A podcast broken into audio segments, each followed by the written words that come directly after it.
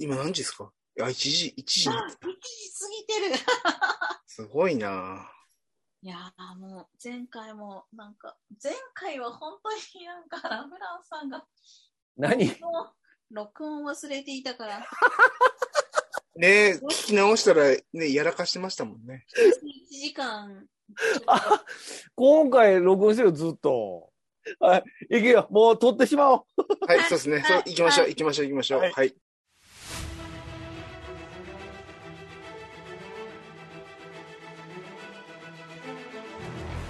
ラフランスです。えー、今宵一本の映画、今宵一始まりました。えー、今回もですね、もう3回目になっちゃいました。えっ、と、ドクター・ストレンジ・マルチバース・オブ・マットネスについて、えー、語っていきたいと思います。もう、あのー喋りたいことが溢れ、皆さん溢れまくっててですね、もう、もう長いこと喋ってます、ここまでに。喋ってますけども、今回もよろしくお願いします。ということで、えー、今回もお二方ゲスト来てもらってます。あさみさん。はいあさみですよろしくお願いします。もう、もう一頑張りしましょう。はい、頑張ってください。はい、じゃあもう一方、ひろやんさん。カンダ、エストラタ、アマントス、ヤグレッツ、ガンダ、ロフテタス、カンダ、あアマントス、カンダ。で、おなじみのヒロヤンです。お、取り直しますか？今、今、あの、資料を呼び出したんで、はい、すみません。ああ、あもうちょっと、なんか、それっぽい声でやれよ。ちょっと今、だから地面がゴゴゴゴゴゴそうですね、そうですね。はい。ああ、なるほど。はい。今日の腹渡オマージュということで、ありがとうございます。はい。あの、もうだんだんはっちゃけてきてることでね、どんどん、もう最後、パパッといきますよ、もうね。もうね、ネタがない、ネタがないんで。いや、ネタ。そうやんな。そうやんな。まさか3回目行くと思えんかったからね。今のはちょっといいな今のね、呪文はね、白の腹渡で聞けますから、ぜひ聞いてください。唱えると、まず、唱えた後に、あの、トランプとかやったら、いや、バリやばいことになる。やばいことになりますかね。はい、ということです。はい、じゃあ次行きましょう。えー、さあ、もうラスト、ラストです。ラストは、えー、まあ、脚本の話とかにしたいと思います。ということで、もういきなりいきます。えー、脚本は、今回の、えー、ドクター・ストレンジ・マルチバース・オブ・マットネスの脚本は、マイケル・ウォルドロンという人が書いておりますということで、これ、まあ、まあ、今回、なんか珍しくこういう脚本とかピックアップしてるんですけども、えーこの人はですね、実は前回の、えーえードラマ版のロキのこの脚本も担当しておりますと。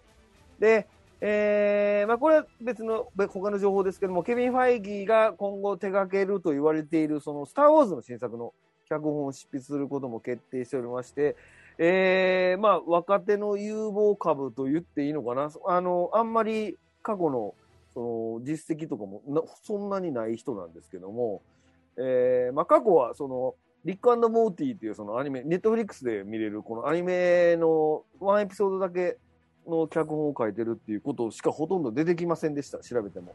で、えーロキとドクター・ストレンジのマルチバース・オブ・マットネスの脚本を書いてるってことですね。で、えーこの人は、まあ、ロキと、ままあ、ストレンジ、今回のストレンジと比べると、まあ、要はこの、複雑な構造の脚本を書くのがどうやらこの人は得意なのかなっていう気がしていて。リックモーティ自体があれですよ。バックトゥザフィーチャーのパロディのアニメですもんね。見た？見た？あ、見てない、みみ見てないですけど。そうそうらしいですねはい、有名、うん有名ですよ。はうい。えー、見てみようそう、ネットフリックスでこれ見れますね。うん。で、この、うん。で、いわゆるそのマルチバース的なことのことはこの人が書いてるっていうことで、うん。っていう脚本家なんですけども。で、この、まあ、なんでこの脚本家を出したかというと、この、まずね、この、ロキと、ドクター・ストレンジで描かれている、その、いわゆるその次元の話なんですけど、これ、えっと、ロキの場合は、神聖時間軸っていう、はい、そうですね。そう。で、ストレンジの方はいわゆるそのマルチバースっていう話をしていてて、だからその同じ脚本が書いてるのに、その単語が違うっていうことで、この概念がど、どないなってんのっていうことで、結構割と、うんあの、みんながその、ど、どう、ああでもない、こうでもないって言いますか。あのでも、でも単純に申請時間軸が616なんじゃないんですかね。そう。で、その、そう、その話をしたくて、で、はいじゃないのそうなんですよ。で、一応こう調べてみたんですけども、まあこれちょっと27分30秒問題っていうのが、まああるんですけども、えー、まず、えー、このワンダービジョンとロキは、まあ、まあ同じ時期にほあのつく流れ、その放送されてたドラマ、2本あるんですけども、まあこれはいわゆるファンセオリーっていうか、僕が調べたあの中でファンセオリーとして出てきた話なんですけども、この27分30秒問題っていうのがある、あるんですよ、これ。ファンの間では。まことしやかに噂されてて。で、これが、まあ、何かっていうと、そのワンダービジョンとロキの27分30秒で起こる出来事が、なんかリンクしてるように見えるっていうんですね。へえ、そうなんですね。そう。で、これが何かっていうと、まずその、ワンダービジョンのドラマの最終話の27分30秒で何が起こってるかっていうと、あの、ワンダがアガサ・ハークネスから、その、アガサ・ハークネスを倒して、スカーレット・ウィッチに覚醒するんですね、27分。はいはいはいはいはい。はい。で、そのタイミングでワンダがスカーレット・ウィッチになるっていう、あの、出来事が起こるんですね。で、ロキの最終話の27分30秒のタイミングで、あり続けるものが急に、あれっていう顔して、うん、あれ？ちょっと待ってっていう顔して、あれ？ここから俺はもうこの先のことは何もわからないっていうシーンがあるんですね。で、で、その、あり続けるものは、それまでは、いわゆる今まで起こることは全部自分が分かってるから、その、いわゆるその、な、ど、何ご、どういう出来事も全部自分が把握してるっていうことをロキとシルビーに言ってる最終話があるんですけども、うん。ある27分30秒の段階で急になんか変な不穏な空気が流れて、急にあり続けるものがちょっと、あ、やべえみたいな顔して、今まで言ったことは嘘だって言って、おこれから起こる出来事は、今までのの出来事は全部俺は知ってたけど、これから起こる出来事は俺には、俺には何もわからないっていうシーンがあって、この二つのどのその出来事が同じ時間で起こるっていう。話があるんですね。うん、で、で、まあその出来事が、まあこれ公式の見解はないんですけども、これがみんなその同じ、その動画を2つ並べて同じタイムラインから流してる動画とかツイッターとかで結構27分30秒で調べたら出てきますんで、この後、What If と No Way Home とマルチアバース・オブ・マットネスというのはこの後作られてるドラマと映画なんですね。今回この、な、なんで今回この話だとか、まあ、ケビン・ファイギーが確かインタビューか何かで公式に、あの、発表されてる内容があって、で、いわゆるそのロキの出来事がなければ、いわゆるそのマルチバースがこの後スパイダーマンとかドクター・ストレンジはこんなことにはならなかったって言ってるインタビューが最近あ出たんですよね。確か。ど、どっかかなんかに載ってたと思うんですけど。要はそのロキの出来事のせいでマルチバあのスパイダーマンとマルチバースドクター・ストレンジはこういうことになったっていう話をしてるんですよ。あり続けるものがそのロキに説明してた話をもう一回見直したんですけど、あり続けるものは要するにその、えっと、マルチバースがあることに気づくんです。マルチバースがあることに気づく変異体の一人って言ってて、あの、要は多元宇宙があるってことを、あの、彼の変異体が見つけるんですよ。2003、なんかね、結構未来、23世紀かなんか、未来かなんかに見つけて、で、彼は、要はその、マルチバースがあることにが分かって、最初のうちは、おその、あり続けるも、同じ、別のバースのあり続ける者たちと一緒にうまいことをやってたけど、そのうち、その悪いやつ、悪い考えを持つ人も現れて、そのバースを自分たちがその征服すればいいっていうふうに思い始める、征服者ですよね。に思うように、思うようにし始める人たちもいたから、そのあり続けるものは、その別の、なんていう多次元宇宙から自分の部分だけを隔離したって言ってるんですよね、ロキで。その次元のことを神聖時間軸って呼んでるんですよ。この神聖時間軸っていうことを、要は、えっと、そのロキが見てたビデオでも言う通り、その神聖時間軸のことがアース616のことだっていうことでもいいのかなと僕は思ってるんですけど、で、アース616っていうのは結局はそのロキのあのあり続けるものが他の丸、他のバースから完全に孤立させてたんですよね。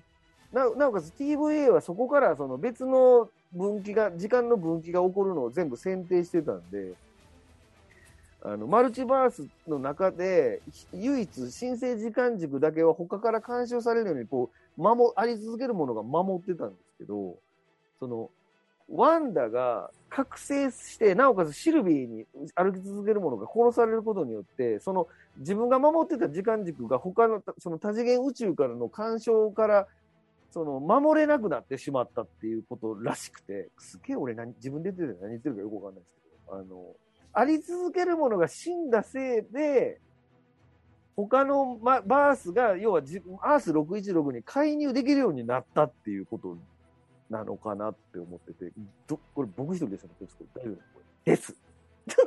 ちょっと待って。はい。なので、えっと、スパイダーマンが、えっと、ドクター・ストレンジがノーウェイホームの時に魔法をかけた時に、あの、自分のバースが、要は、他のバースから干渉を受けれるようになってるってことを知らないってことですよ。じ要は、自分が次元、次元、多次元宇宙の扉を開いた時に他のバースから、あの、こう介入してくるっていうのは、あり続けるものがいないからだってことなんですよ。あー、えー、それですごい今すごいなって思ったかもしれない。あり続けるものがいなくなったせいで、アース616が、要は、その他から干渉できるようになってしまったってことだからモービウスってことなんですね。あそこ僕見てないからわかんない。見てくださいよ。ん。なんでモービウス見てないんですか？ごめんごめん。ごめんごめん。ベベノム見ました？ベノムはか、一作目だけ見た。ベベノムの2作目見てください。見ます。ベノムの2作目は、ごめんなさい。スパイダーマンのノーエホームを見てからじゃないと見れないんですよ。見るよ、見るよ、見る見る見る。見るからのモービウスですよ。だから、スパイダーマンのあの、あのマルチバースの出来事が起こったっていうことが、そっから先、あの、向こうにつながるわけですよ。なるほど。うん。そうそう。だからそれが、えっと、そういうのは全部あり続けるものがいなくなったからっていそうそうそうそうそうそう。だから、あり続ける。い、うわすごい納得しちゃった今回やった、やった。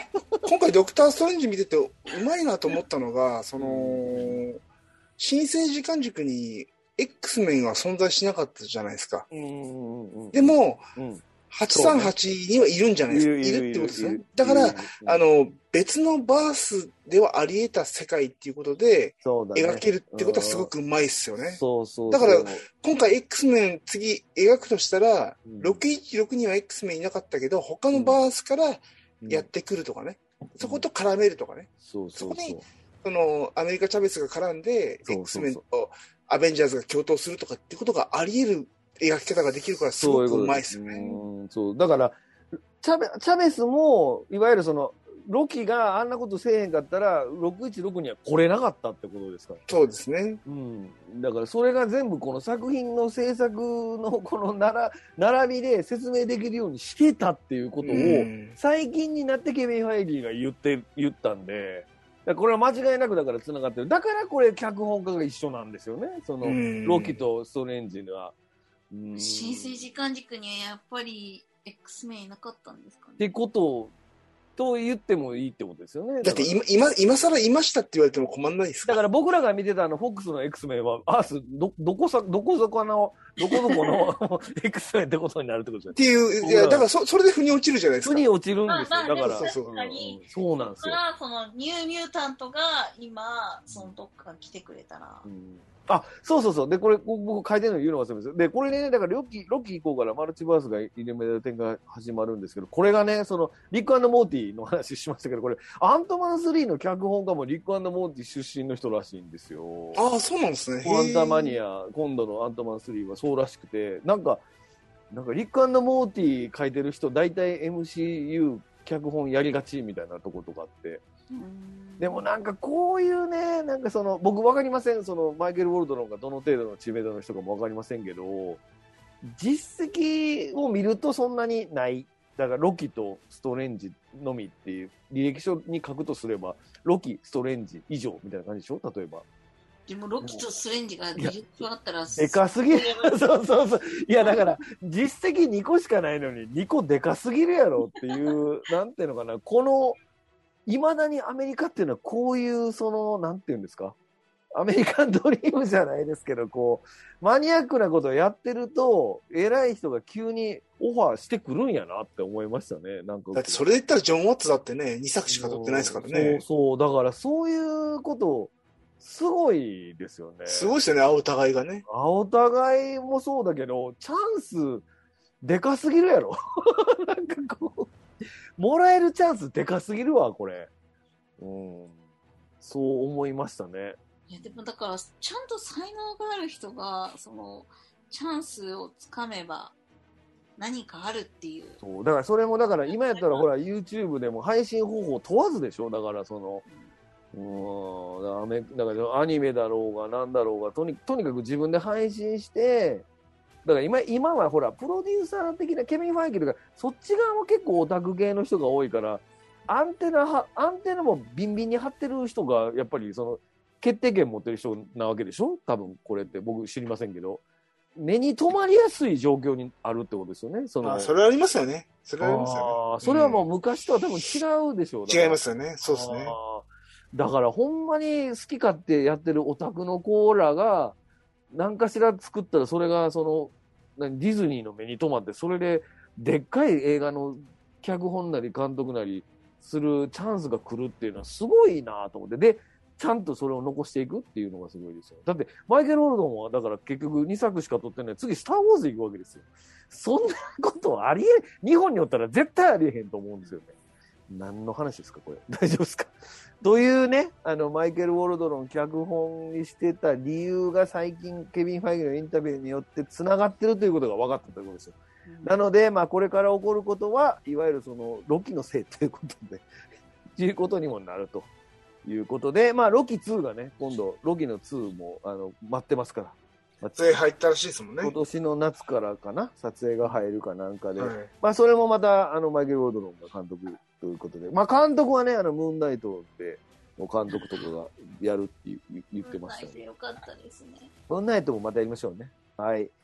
じゃあ、一応、あと、最後に一応雑感と言いますか、今、これもうほんまにこれ何時間喋ってるんですか ?4 時間ぐらい喋ってますけど、あの、最後、ちょっと取りこぼしがあったところの話を、あさみさんとひろやさんに聞きたいと思いますけども、い、いかがですか？なんか話足りないことあったら、ぜひここで、さらけ出してください。己を。あそう蒲田市で、その、はい。ロンドンと香港の、あの、はい。か、彼らどこ行きました？いたね、あのー。あれ？ちゃん、ちゃん、ちゃんと、ちゃんとお辞儀してましたよね。ゃんとお辞儀したらの、ああの人たちはどこ行ったのかが私、ビビるほどのかませ犬私感あの、そう、2回見たんですけど、俺も2回だけど。2, 2回目を追っかけようと思ったんですけど、追っかけられなかった。で、あとあの、蒲田寺の話で言うと、あれ結局ワンダの一、ワンダの一件がワンダゴアさん自分で、その、こう破壊する、で、一見落着するじゃないですか。ワンダの件は。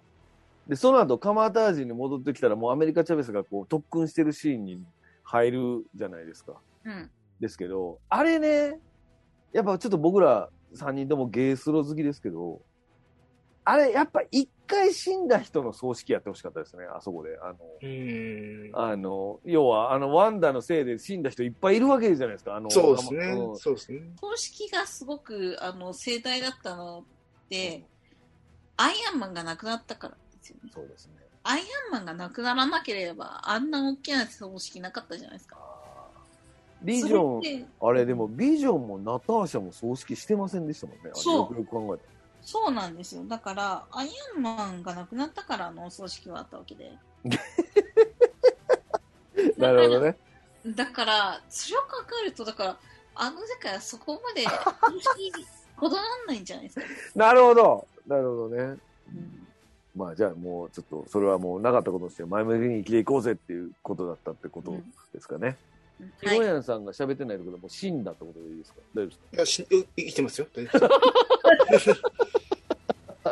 はい。マルチバース、マルチバース間の移動いかがですか？えー移動のシーン、あの、チャベスと一緒にストレンジがいろんなマルチバースバーって行くシーンですけど。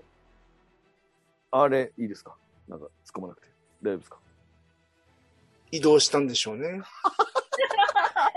おい、もう、わかるよ、しんどいのは。声張っていこうぜ。あそうそう、だから今回ね、ミラーディメンション少なめだったのがちょっと不満かなって思いましたね。なんか前回のミラーディメンション、前回のあの、エンシェント・ワンとか、カエシリウスとかと全員で、あの、戦うシーンがすごい好きだったんで、あの、サイケな感じのうんミラーで、今回、ワンダ閉じ込めようと思って失敗するシーンしかミラーディメンション出てこなかああ、った。確かにそうですね。そうですね出てこ。ないですよ。ノーウェイホームでも出てきたけど、ノーウェイホームの時は、あの、ストレンジ負けるから。そうですね。ま、まさかの、そうそうまさまさかのスパイダーマンに、あの、貼り貼り付けにされるっていう。そうなのよ。だからやっぱりストレンジがかっこいいミラーディメンションを見せてほしかったなっていうのはちょっと思いましたけどね。うん。次です、次。あ、次か。まあ、シャーリーズ・セロン、シャーリーズ・セロンと一緒にやるんじゃないですか？チャーリーズ・セロンといえばポストクレジットの話うん、ですけど。多分ね、夫婦で頑張るんです。お シニスター・ストレンジとの音符バトルいかがですか？ね音符バトルい。や突然、シニスター・ストレンジとのバトルで音符を使ったバトルが始まるっていうことで、これ。これも皆さん結構話題にしてますけど。ー、いや、なそうですねうん。どうですか？音符を当ててダメージになるっていう発想なかったなかったですよね。そうだよね。どういう魔法やねんってことですうよ。ん。うん。あと、音符を、こう、音符を当たらないようにするために五線譜出すっていう、その、なんていうか、その、相手の、何、トンチに乗っかるトンチみたいなバトルはな、何なのかなと思いながら見てましたけど。私はあの、音符でバトルし始めた瞬間に、えはい、何って思って、そうですね。な、何見せられてんだっていうのありましたね いや、面白かったけど、面白かったけど、そうですね。いや、じゃあそもそもで、え、え、何って思うじゃないですか、あれね。はいはい え、つまんないとか言うつもりはなくて。はいはいはい。なんでこの運命で戦ってんだろうな。はいはい。あれ、だから、侍意味が、が、どうやら考えたらしいシーンらしくて、あれって。で、それで、そのダニエル、音楽のダニエル・フマンにあの話をしたらしいんですよ。で、ダニエル・フマンがその話を聞いて、一体何のこと言ってるかさっぱり分からへんかったって言ってましたから。あのはって言ってた。いや、はってなりますよ。そう。それで考えながら曲作ったって言ってましたからね。うん。いやーでもあれも、でもかっこいいです。最後の、なんか、ハープで決めるところ、かっこいいじゃなはいいですか。はいはいはい。あれかっこいいよ。よね。いいっすね、いいっすね、本当ね。いいよね。うん。ああいうところもかっこいいんだよな。まあ、ドクター・ストレンジは戦い方が他の人と、こう、グーでパンチする戦い方じゃないんで。うん。うん、こういう、なんていうかな、こう、アイデア必要ですよね。彼の、彼の戦い方、特に。うんなんかそのアクションの組み手と、カンフーアクションの組み手の、あれ、組み手の工夫とはまた違う戦い方の工夫を見せなきゃいけないっていうのは、そうですね。だからサンチーの真逆のバトルの仕方をストレンジってもいいかもしれませんね。うん、確かに。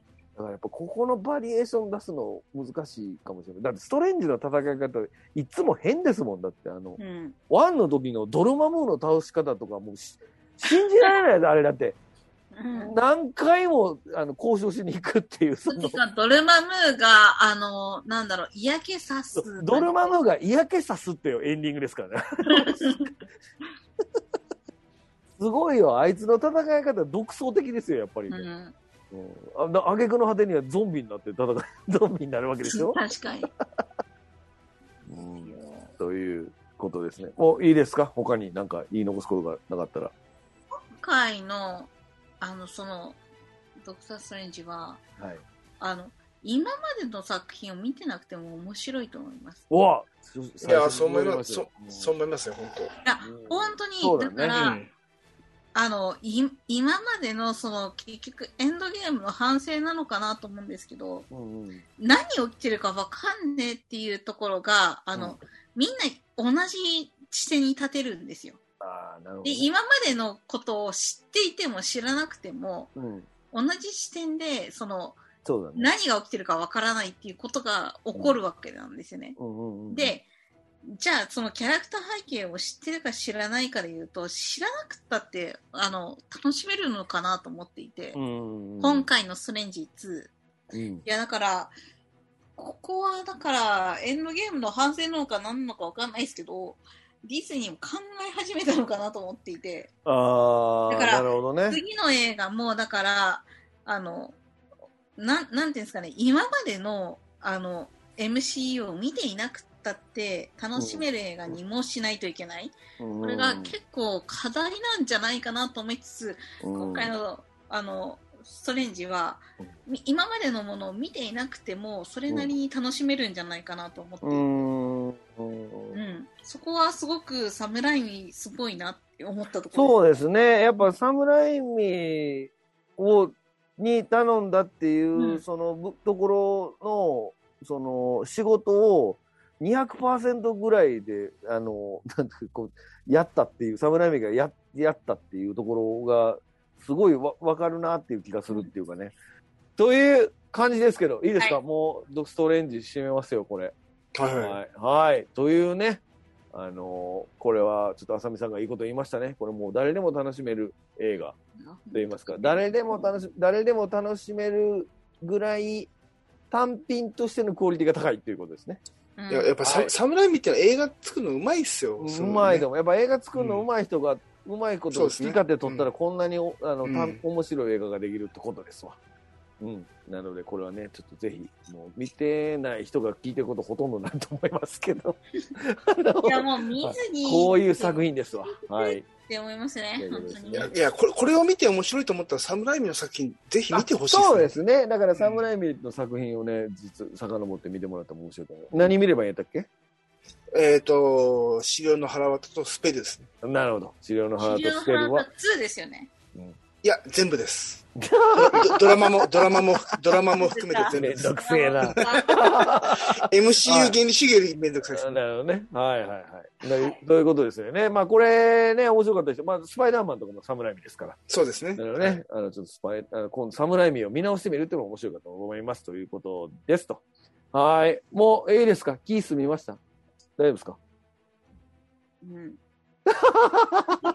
まだなんかあんのかいストレンジのこれはまあ、とりあえず。ええか？今日はええか？ん？何？今日はええか？はい。はい。はい。ということで、もうこれ3本撮りしましたので、まあ、えらい時間経ってますんで、これ。はいそうですね、もうですねという。ことで、えー終わりにしたいと思います。えー今回は、えードクター・ストレンジ・マルチア・マース・オブ・マットこれい、いつまで経ってもさって言われるんこれ。ドクター・ストレンジ・マルチバース・オブ・マットネスについて、えーラフランスと浅見さんとヒロヤンさんの3人で話をしましたということです。えーこちら、また YouTube であの配信しておりますので、ぜひチャンネル登録お願いしますということで、えーいいですか？もう言い残すことないですか？もう閉めません大丈夫ですか？そうですね。じゃあ僕、ラジオトークでもね、いろいろやってますんあで。、ラジオトークでもヒロヤンさん、はい。ラジオトークの番組の名前言っときますか？えー、こんな夜更けにゴリラかよっていう。あ、そういう、こんな夜更けにゴリラかよという、えっ、と、ラジオトークをやってるそうですので、あさみさんは告知大丈夫ですか？私何もやってないんで大丈夫です大丈夫。ですか？猫元気ですか？猫元気です。猫超機嫌悪いです今日。あ、本当ですか？でも元気です。大丈夫ですか？あそれ、あれですか？ドリームウォークされてるんですか？えー、今日はありがとうございました。じゃあ、ここまでお送りしたのはラ・フランスと、あさみと、ヒロヤンでお送りしました。はい、ありがとうございました。ありがとうございました